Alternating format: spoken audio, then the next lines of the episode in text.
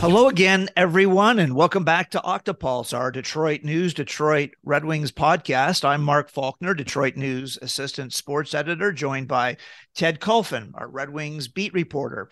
Coming up on the podcast, we'll hear from 18 year old goalie Trey Augustine. He's from South Lyon. He won a gold medal at the World U18 Championships in Switzerland. And he's expected to be one of the first goalies taken in the NHL draft in Nashville in June. But first, Ted, the NHL draft lottery last night. The Chicago Blackhawks won the Connor Bedard sweepstakes. The Red Wings, no surprises with their lottery luck. They'll pick ninth overall. What did you make of the lottery last night, Ted? And then how about the Red Wings with their 5% chances of adding Bedard to the rebuild?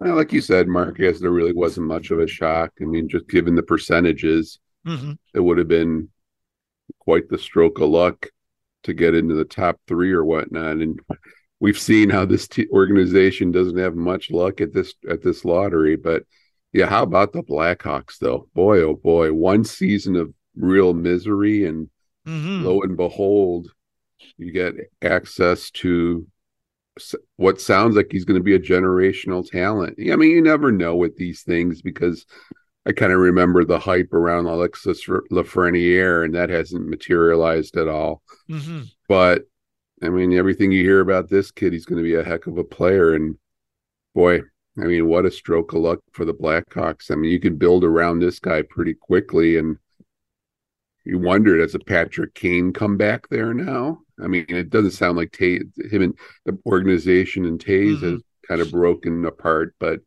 maybe a Patrick Kane comes back. Maybe they sign a couple other key free agents, and boy, oh boy, they it may not ta- take them very long to get back into the playoff chase. So I don't know quite. A, and, you, and you understand the disappointment and frustration of organizations like Columbus or Anaheim, and you know small market teams like that. And boy, you don't want to say it's rigged. It's not rigged, but boy, getting a big market team like Chicago getting access to a kid like Bernard Bedard that does oh, it's got to be so painful for a team like Columbus that also has had very much bad luck in, in this lottery and could have used a guy like Bedard so badly.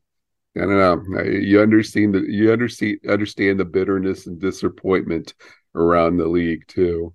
Ted, you mentioned the misery of the Blackhawks season. Would that ever work here in Detroit? You know, last year before the season started, Chicago, they traded Alex DeBrincat and Kirby Dach. You mentioned Patrick Kane. He was the first overall pick in 2007. He went on to win three cups. Now, Chicago played hard under Luke Richardson. They did. They, knocked- they really did, Mark. And I was talking about it with somebody last night or the other day. Sure you give a lot of credit. Maybe it is the hockey gods. I mean, the Blackhawks played well down the stretch. Remember, I think it was the Blackhawks who essentially knocked the Penguins out of the playoff chase. They knocked the out the Penguins and the Flames. That's right. So, yeah, you're right. The Calgary game, I remember watching that. So, you know, tell you what, Mark, maybe it's the hockey gods giving Chicago, you know, a chance there because they did have they played hard under Luke Richardson and it wasn't not a good roster at all. I mean, it was a bone.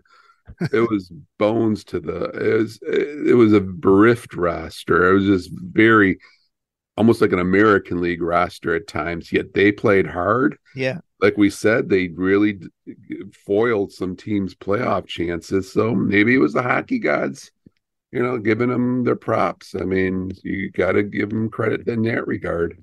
You know, their leading scorer was ex Red Wing Andreas Athanasiou. He had only that tells 40, you something right there. Right there, 40 points. Now, when the Wings were bad in 2020, Ted, last overall, they had no Moritz Seider that year. Their defensemen, this these were their defensemen: Filip Hronek, Madison Bowey, Mike Green, Patrick Nemeth, Dennis Cholowski, Trevor Daley, Alex Biega, and Dylan Larkin led the team with only terrible roster. Points. Just a terrible roster. Now, if the lottery rules had been different, so Detroit right now they might have Tim Stützle at center, followed up the middle with Larkin and Andrew Copp, three top centers. The Wings, of course, must be wondering why why the bad luck. They've dropped eight times, eight spots since 2016. What are you thinking if you're the Red Wings? You're moving on and you're preparing for the draft, but what if, right, Ted? Sure. I mean, it's kind of it's you know the rebuild. The rebuild is still in its. I don't want to say it's infant. It's not. It's in its infancy stage. I think they took a big step this season, but it doesn't get any easier. That's for sure. I mean, it's going to next. I mean, on on the surface, next season, it's still going to be very difficult to get into the playoffs or into the playoff race, even. And you know, some of these prospects are coming along. Some aren't as coming along so as quickly as they probably expected. And all around them, you have teams like Buffalo and Ottawa who are really look like they're progressing. The top of the division is still very strong. I mean, Steve Yzerman hinted at it in his press conference at the end of the season. I mean, it's you know you hope that you just hope that some of these kids can develop a little bit more next season, and it's, it's eh, it, sure would have been nice, I think, for them to have gotten one of those number one picks and get a get get get a game changer. I mean, they've they've done pretty well. Mark, they really have under the circumstances. Some of these kids they've got the last four or five years look like they're going to be really good players, but boy, just once maybe had they gotten that number one pick like a Jack Hughes or something, mm-hmm. really could have been a game changer. Let's hear from Yzerman now from that season ending news conference, Ted, when he said truthfully he expected more from some of his picks. I wish we had more of them coming. Um, uh, and ultimately, you know, try to have try to have a lot of draft picks. Uh, um, try to get a lot of prospects because some you think are going to really turn out for various reasons don't, and and you get surprised by others. So um, I'm optimistic with some of our guys, and truthfully, I was hoping for more from some of them. And uh, doesn't mean they're written off or whatever. It's just you know it's kind of it's not always just linear that they go from the draft to you know good junior players, good college players, right to the NHL. There's some ups and downs, whether that's uh, uh, just in physical maturity or injuries. It takes time, but and and they don't all pan out the way you hoped. Ted, you mentioned it just a moment ago. Were you surprised that Yzerman actually came out and talked about how he was a little bit disappointed about some of the picks? And just one player, for example, Robert Mastrosimone, he was one of three second round picks in 2019. Nobody after him has made the NHL. So, yes, it's really difficult to find players. He was at Shattuck St. Mary's. He played for the Chicago Steel with Owen Power but he scored only 21 goals in three years at Boston University. He then went to Arizona State. He had 42 points last year, but now he's basically a free agent. And the Red Wings, that's one draft pick, for example. They've had many second round picks. They have three more second round picks this year. But really, Ted, doesn't that again highlight just how difficult it is to find these gems, especially when Steve Yzerman has said he expects really, realistically, to get only two players per draft? Well, I remember Kenny Holland always his the rule of thumb was if you get one player contributing from each draft, wow, you've done well. And then when you think about it, when you look over, when you pour over all the drafts, Mark, I mean, one is you're doing really well when you're doing you get one player from each draft. It is such an inexact difficult process science it really is i mean you're talking about what 17 18 year old kids who you know you you, you think they're going to project or a certain way but goodness gracious i mean it is a crapshoot it really is and you know you just do the best you can but I, like I said, I think they've done as well as you could under the circumstances. I mean, even the Lafreniere draft. I mean, getting dropping to fourth after that abysmal season and mm-hmm. still getting Lucas Raymond, who, you know, I think most people would prefer Lucas Raymond over Alexis Lafreniere sure. at this point. So they did they did well there, but then again, on the flip side, just to sit, show how inexact and difficult it is, picking what Filip Zadina over Quinn Hughes. I mean, that's that's a tough one right there.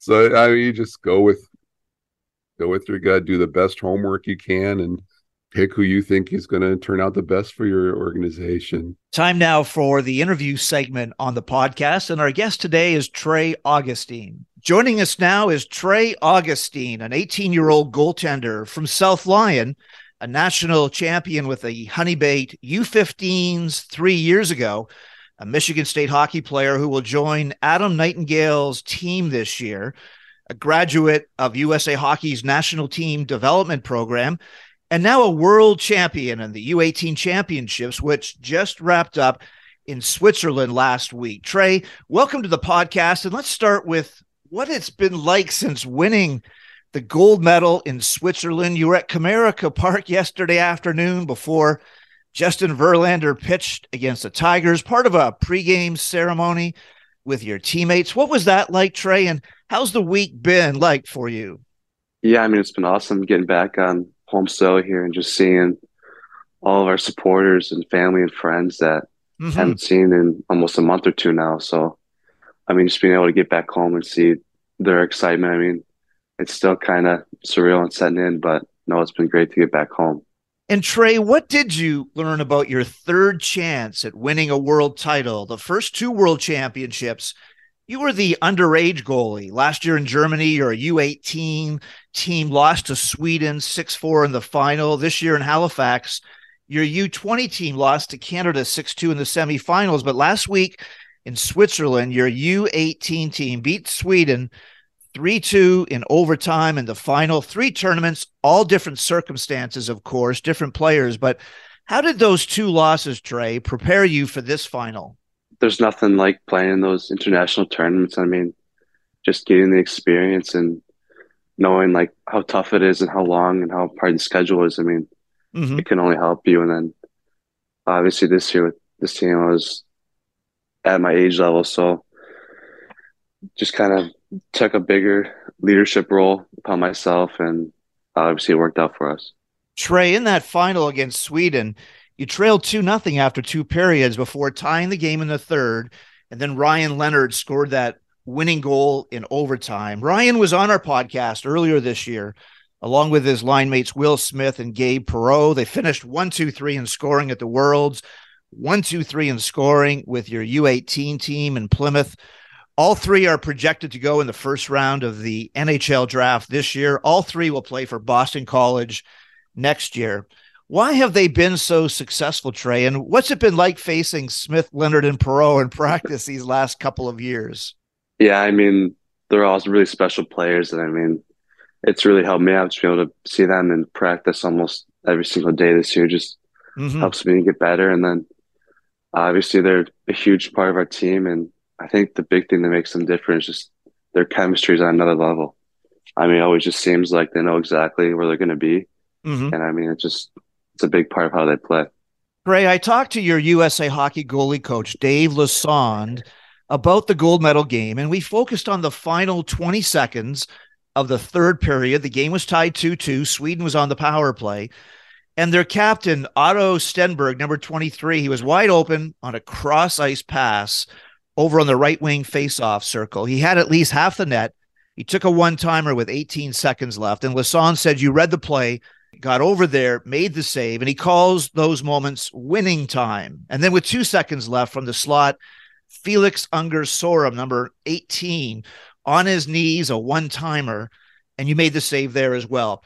What do you remember, Trey, about those two saves? And what does winning time mean to you now? Me and Coach Lassonde have been talking about winning time my whole career at the NTDP. And I mean, mm-hmm.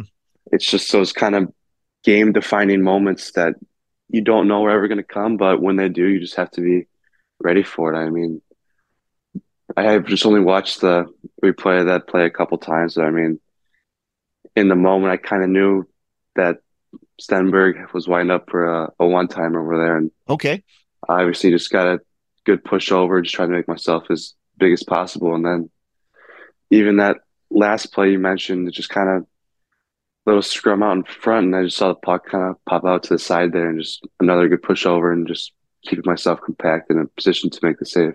You know, Trey, I also talked to your longtime goalie coach, AJ Walchek. He's been with you since you were eight years old. And I asked him last night, how do goalies make those saves like yours on the one timer from Stenberg? He was fourth in overall scoring, 16 points in seven games, right behind Smith, Perreault, and Leonard. And then, like you said, the save on Unger's Sorum, he was 13th in scoring in the tournament with 10 points in seven games.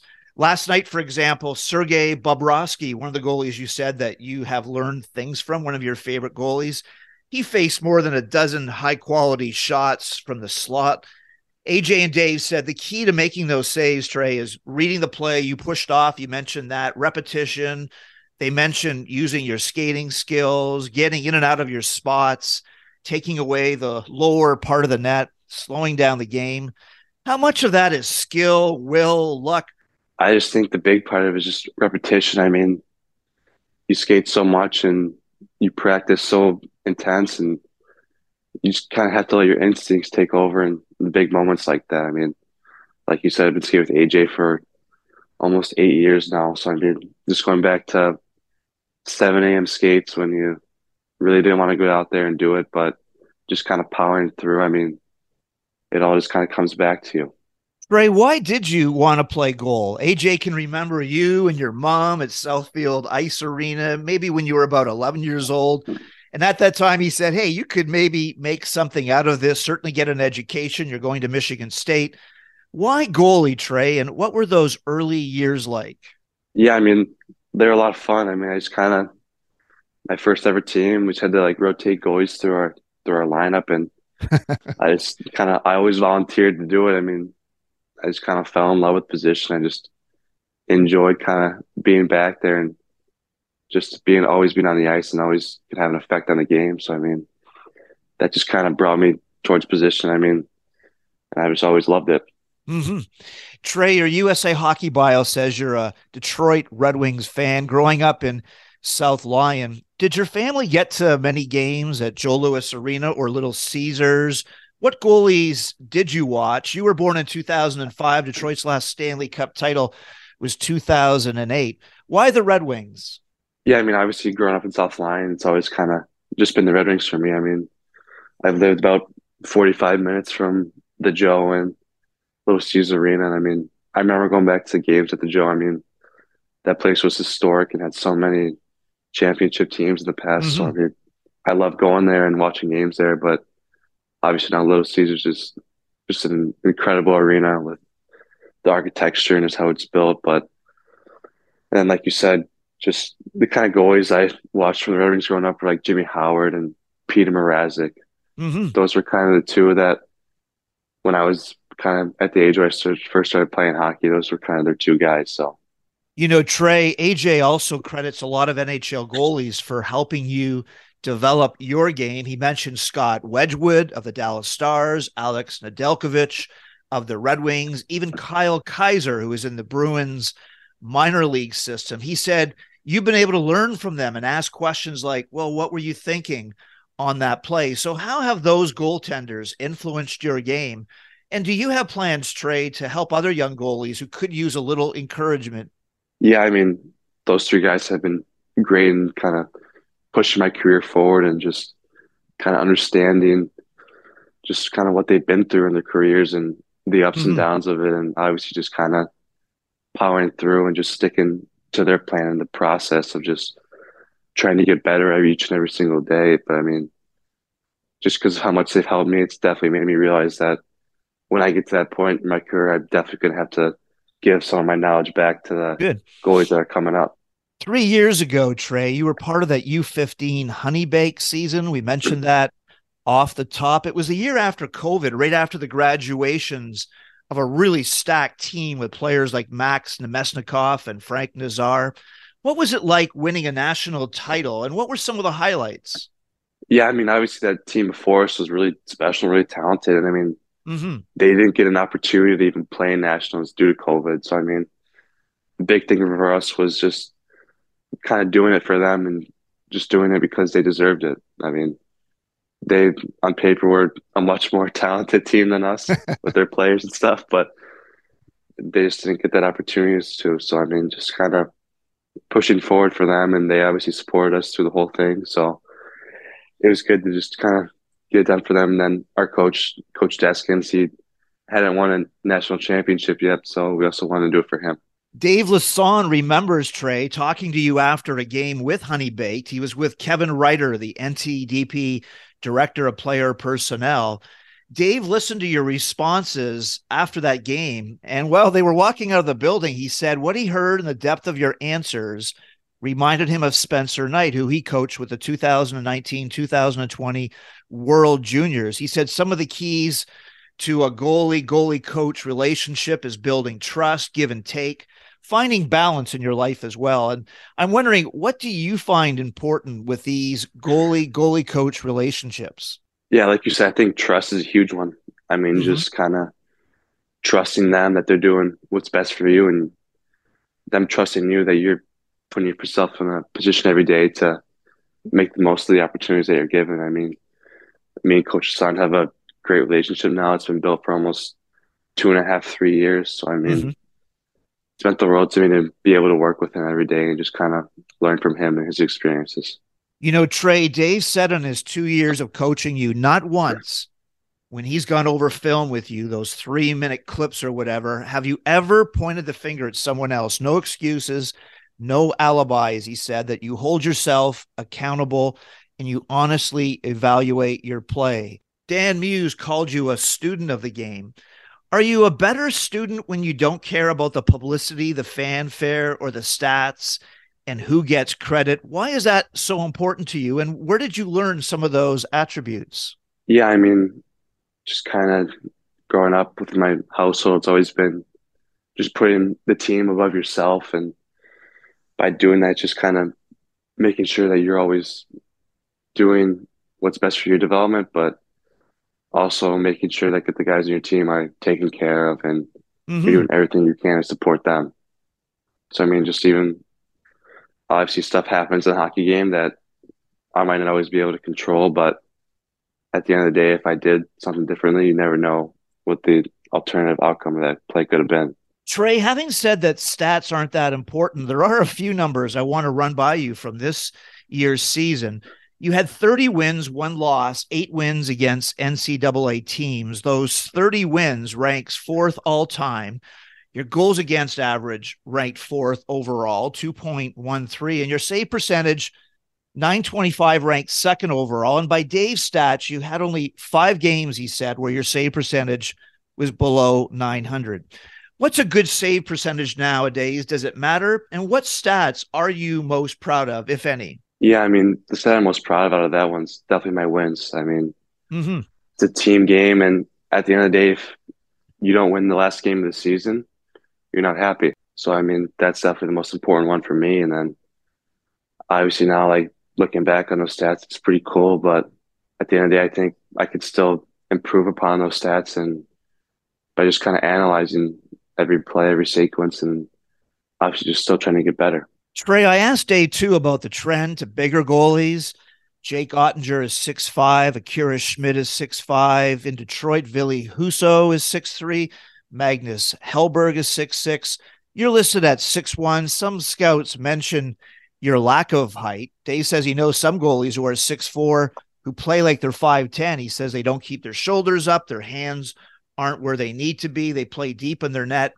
He says you play big and size isn't a factor. What do you think about this trend? Sergei Bobrovsky is 6'2. You mentioned other goalies that you do follow. Frederik Andersen is 6'4. Juuse Saros is 5'11. When scouts ask you about being 6'1 in this modern NHL game, what do you tell them about how you've been able to stop the puck? Yeah, I mean, I think a big part of that's being able to have great skating. I mean, that kind of puts yourself in position to take away space from these talented shooters nowadays. So that's a huge one. And obviously, like Coach Lassonde said, just not dropping your shoulders or dropping your gloves. I mean, you see all the time even these playoffs where goalies are getting beat up top still, and they are mm-hmm. six four, six five. I mean, it's a tough position, but I mean, I don't truly think that size has an effect on that. Trey, how would you then describe your goaltending style? I've heard you said that you try and be athletic, a butterfly style. Anything else you'd like to add? Yeah, it's like for my style, classify my classify myself as a athletic, competitive goalie.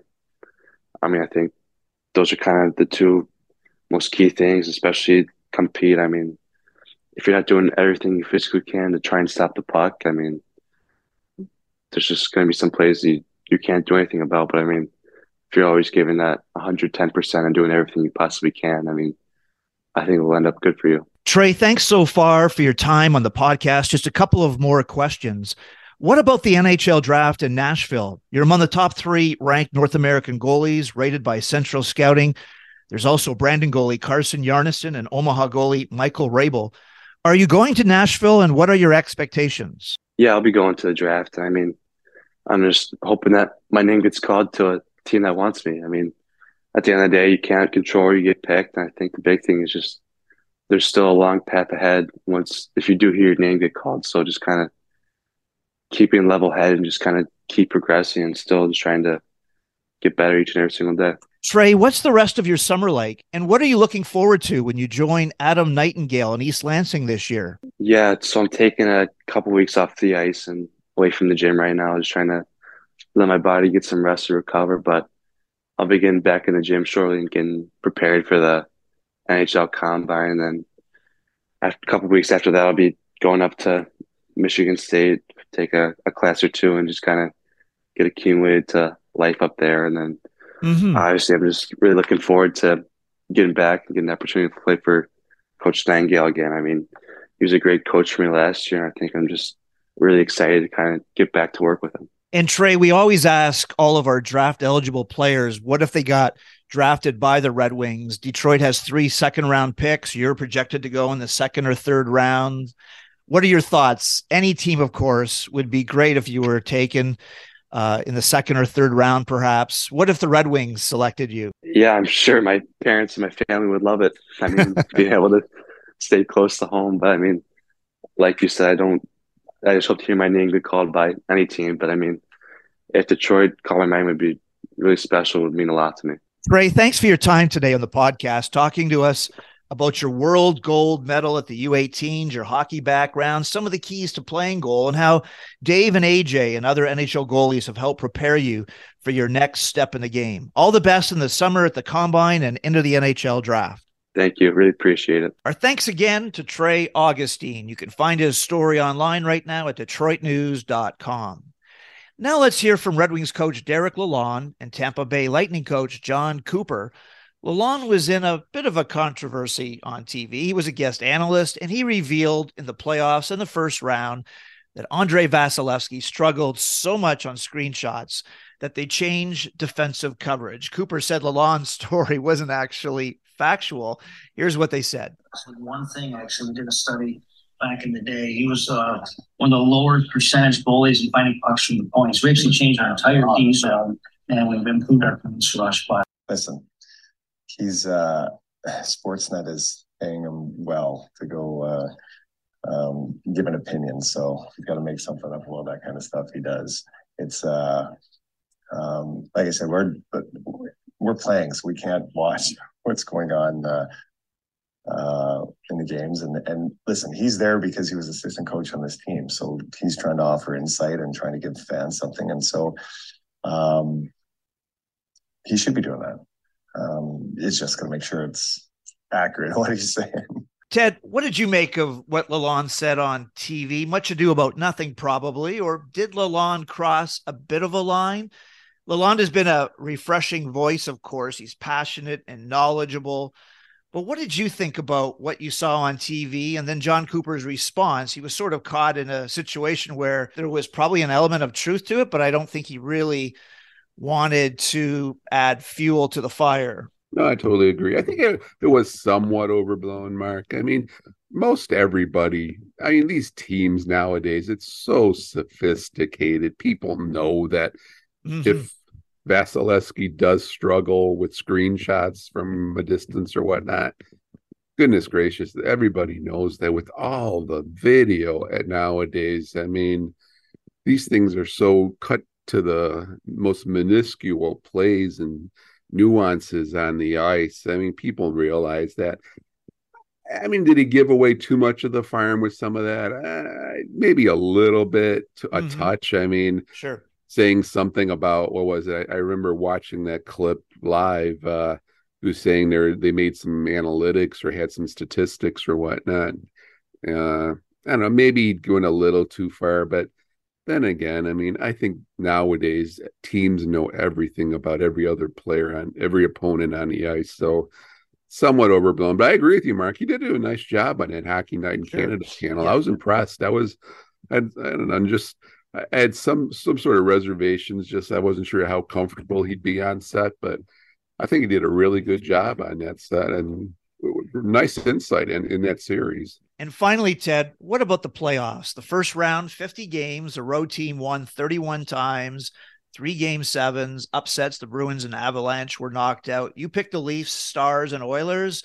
They advanced in the first round. In the second round, you've got Carolina, Edmonton, and Dallas, and Toronto. What have you made of the playoffs this year, Ted? Well, as my son is quick to point out, no nobody should ever follow my picks. I guess that's for sure. I mean, any first, I'll, I'll pass it to you first, Mark. Any, what are your first impressions? I mean, so far about these playoffs, just chaotic, I guess, comes to mind. Ted, it's been a wild ride, a crazy playoff series, the upsets. A team like Florida, they're just one win away from advancing to the conference final, and then the Red Wings draft pick there. If Florida moves on, it would increase from the 18th pick to the 17th. So the Red Wings clearly would like to see the Leafs knocked out there for sure. Mark, do you like all the upsets? I go back and forth in all this. It's like, why are we playing essentially 82 games every year if some of these powerhouse teams over 82 games, which you give give them credit for? I mean, that's fantastic. Like Boston, goodness gracious, it was a it was an insane season. I mean, it was mm-hmm and then you know for whatever reason okay bully for florida they had a good 10 days or whatnot but i don't know what are we playing these 82 games for then i mean I there's something to be said for that i think you're right ted of all the professional sports they more upsets in hockey it seems like than anywhere right and once you get down to the top 16 teams aside from boston this year they had like a 43 point advantage over florida but things can change so quickly you put Patrice Bergeron in the last game of the year so he can play in Montreal in front of his hometown fans and his mm-hmm. father who is ill. And then he gets a herniated disc. And then when he does come back the last three games, he's minus six. And it's just so like, what were the odds of your captain, your best player, not being able to play and then not healthy at all? Things change so quickly. So is it a good thing that the let's say Florida is what maybe the 15th or 16th seeded team in this? is it good a good look for the league that the 15th or 16th seeded team might win your league championship? Well, the Los Angeles Kings have done that. They've gotten in as the eighth seed or as the final seed and have gone on to win the mm-hmm. Stanley Cup. It's a good question, Ted. It's sort of a free for all, isn't it? It's just, I don't know. I, sometimes I wonder if it's such a good look. I mean, what are we doing for nine months if the 16th team comes in and has a good month or two in the tournament and wins the Stanley Cup. And I know I know a lot of people love enjoy the upsets, like the upsets. I don't know. I like this those teams like Boston, Colorado, Toronto. I guess up to this point, they've had, they had such great seasons. I don't know. Just it seems like it's a strange look for the NHL when your favorites get bounced out like that so early. But it's been a heck of a playoffs. Yeah. Uh, you know, the Florida's playing very well right now. I, heck, I'd, I'd be, how would be willing to wager they could go all the way the way they're playing now. Carolina, obviously, New Jersey. That still seems like it's could be a fairly long series. Been very impressed with Seattle. I didn't think Seattle would be able to give, give the problems they're giving Dallas. I thought Dallas would be Mm-hmm. You know, Dallas would be one of the tougher teams in this thing. That Vegas Edmonton series, boy, oh boy, Mark, that's just going back and forth.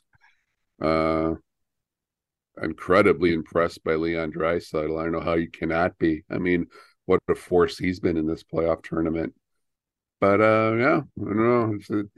Uh, it has, like we said earlier, chaotic, I think pretty much describes these playoffs this spring. And that'll do it for episode 90 of our Detroit News, Detroit Red Wings podcast. You can find all of Ted's stories online at DetroitNews.com, as well as on our Octopulse Facebook page. Thanks again, everyone, for listening, and we'll talk to you soon about more Red Wings hockey.